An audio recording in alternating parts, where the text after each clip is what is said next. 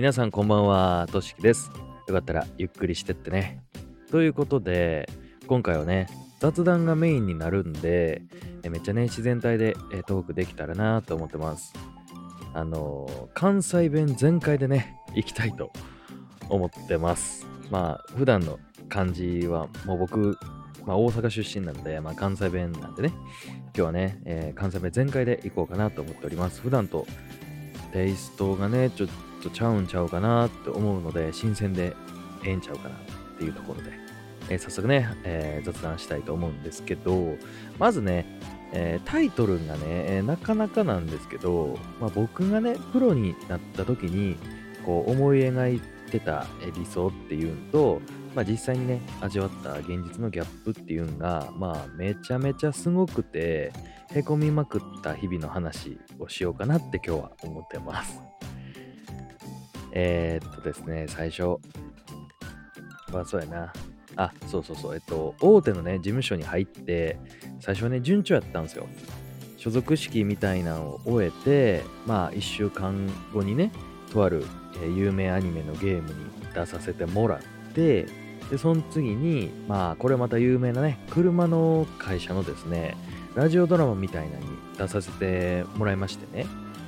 そらもう当時の僕はね、この当時の僕ですよ。なんや、声優ってちょろいやんって思ったんですよね。当時ですよ。当時ですからね。えっ、と、ほんまに勢いでね、養成所入って、まあ、入ってからね、必死に努力して、勉強して、まあ、ほんでプロになって、でも、いざね、その、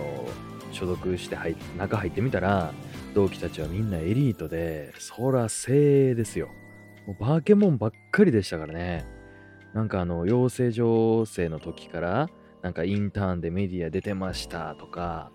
えー僕私特待生で入ってきましたとかね、そういう人たちばっかりやったんで、もうなんか、スタートの時点でなんか、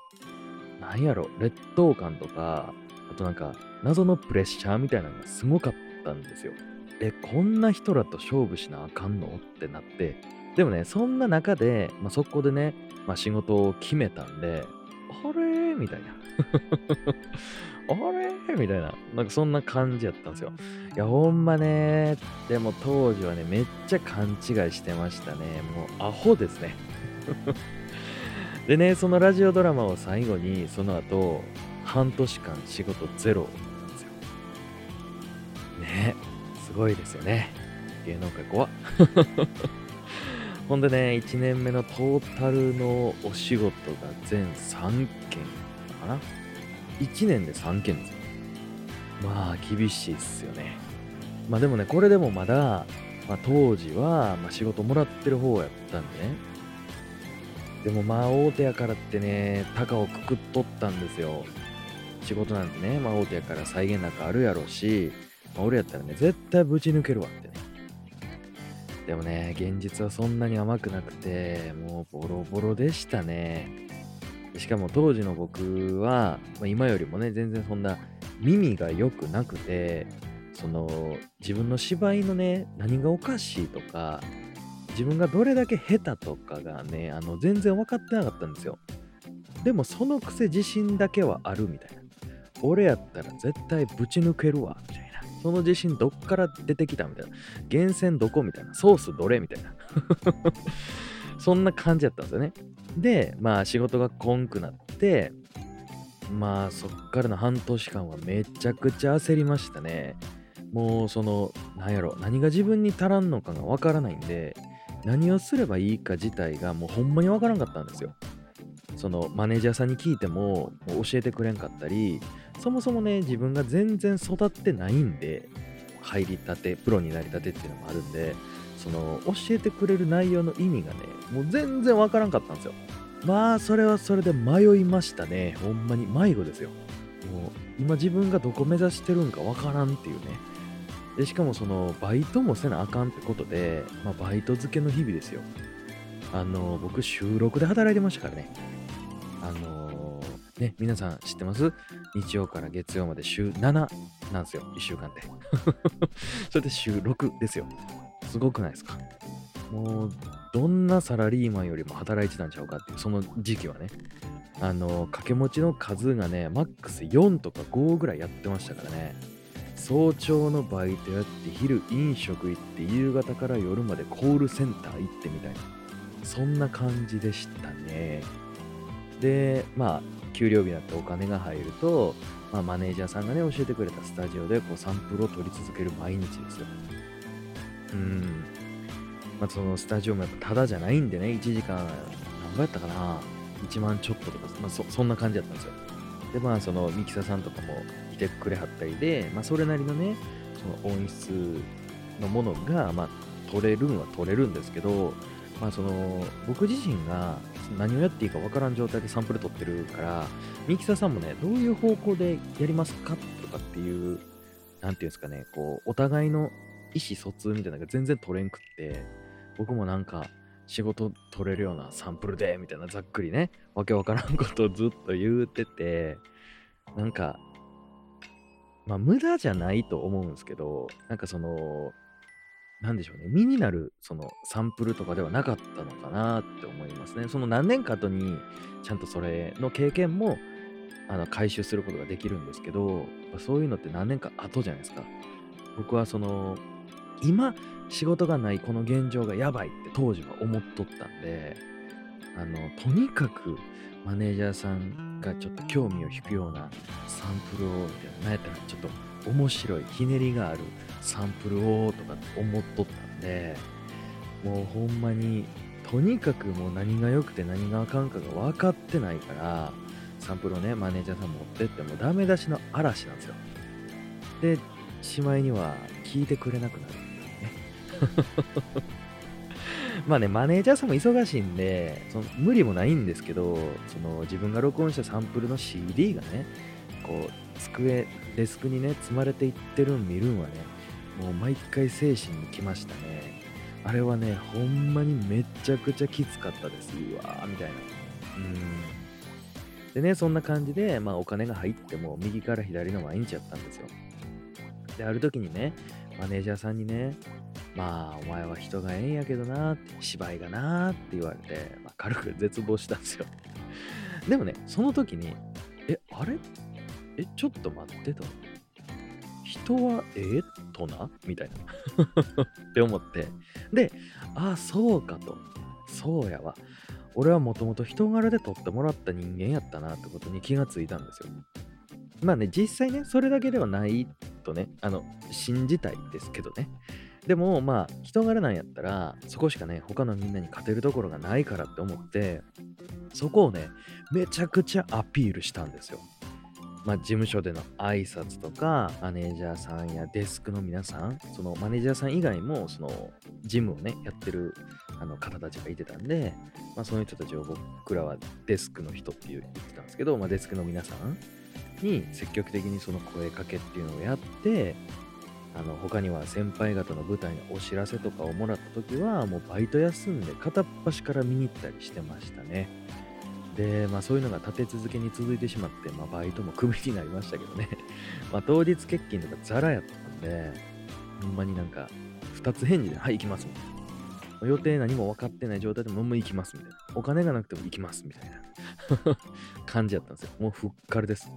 当時ふっかるって言葉なかったですけど、あの多分元祖ふっかるちゃうかなみたいな。そんな感じでした。まあそんなわけないんですけど、まあそんな感じでしたね。ふっかりでした、とにかく。うん、で、そんなことが続いて、あの、時間もお金もなくなって、1日1食しか食べれんくなって、一時期ずっとね、卵うどん食べてましたね。あれですよ、卵うどんも、もうほほんまに卵うどんです。あの、何？なんか、まあ、関西とかやったらね、卵うどんとかって馴染みあると思うんですけど、東京ってね、あの、なんやろ、関西とかの一部のスーパーで売ってる、あの、こう、何？袋に、お出汁になって、そのままこう、袋をこう、ハサミで切って出しちゃえば、それを温めたら、なんか、うどんになりますみたいな、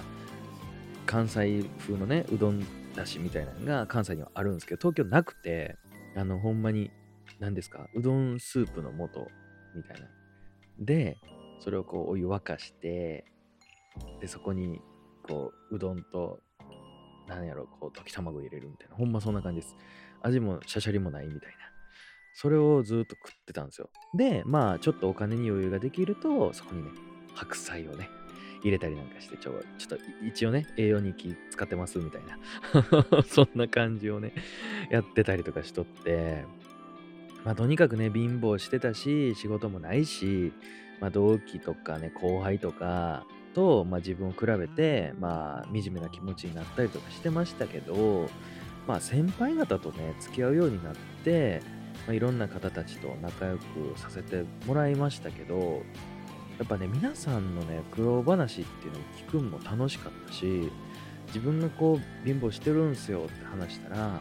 わざわざね、マネージャーさんに俺のことを押してくれたりとか、他にはなんか舞台の手伝いのお仕事とかね、振ってくれたり、なんか皆さんしてくれはって、もうめちゃめちゃ感動しましたね。なんか、わあ、あったかいなみたいな。東京に来て初めて、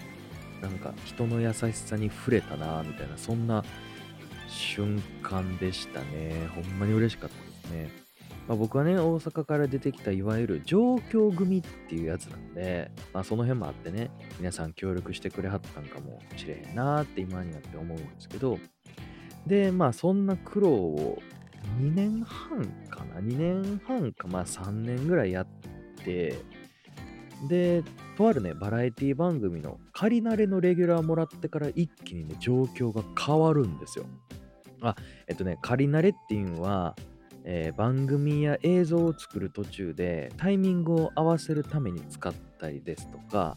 あと、えー、スタジオでね、タレントさんたちが映像を見てリアクション取るために、スタジオナレーションっていうのがあって、それはね、新人が読むっていうのが、まあそういうのが一部あるんですよ。それを、まあ、仮慣れって言うんですけど、まあ、えっと、ざっくりね、説明するとそんな感じなんですけど、ほんで、えー、そこをきっかけにね、ナレーションの世界へね、足を踏み入れることになるんですよ。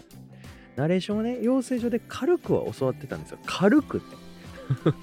軽く、ほんま軽くね。ほんまになんか、小さじ1杯ぐらい。でもね、現場で、えー、実際にやるナレーションっていうのはもう全然ちゃうくて、ほんまに大変でした。しかもね、僕がレギュラーでやらせてもらってた現場っていうのは、とにかく過酷で、VTR チェックの時間もめっちゃ短くて、はい、すぐ本番みたいな。はい、すぐ本番ねみたいな。もうほとんどね、生放送みたいな感じやってたんですよ。しかもね、ナレーション入れる箇所がめちゃくちゃ多くて地獄という。あの、そういうね、VTR、V 入れるナレーションっていうのをロールって言ったりするんですけど、9ロールとかザラですからね。基本結構ね、短いあの V とかやったら2、3ロールぐらいがあの多いんですよね。9ロールってなかなかなんですよ。結構気合い入れたあのバラエティとかじゃないと9ロールってなかなかないんで、あの、えぐかったです。まあ、それはね、鍛えられましたよ。ほんまに。あとね、あの、やっぱりね、過酷な現場は伸びます。もうね、必死のパッチなんで、あの、あれですよ、あの、なんやろな、英語の辞書だけ持って海外行くみたいなもんです。もうそんなんやったらもう喋れるようになるために必死になるでしょ。もうそんな感じですよ。でね、必死にそうやって頑張っとったら、あの、とあるね、大きい舞台の、あの、お手伝いのお話が来て、そっからですよ。芝居の方にも転機が訪れるんですよ。っていうことでね、もっと話したかったんですけど、ちょっとね、お時間が来てしまったので、えー、この話の続きはね、いつかね、ライブ配信とかでやれたらなと思ってます。はい。えー、ということでね、皆さんいかがでしたでしょうか？普段の僕はね、こんな感じでね、関西弁全開なんですよ。えー、ちょっとね、イメージ変わった人もおるんちゃうかな？なんて思ったりして。えー、雑談はね、これからもね、あの外伝として、いくつかまあネタができたらね、その都度話していこうかなと思ってますんで、えー、皆さんね、ぜひ楽しみにしててくださいね。え、いつもね、レターも送ってくれてありがとうございます。ほんまにいつもニヤニヤしながら読んでます。なんならね、たまに見返してます。はい、ということでね、それでは今日はここまでになります。え皆さん、ほなね、バイバーイ。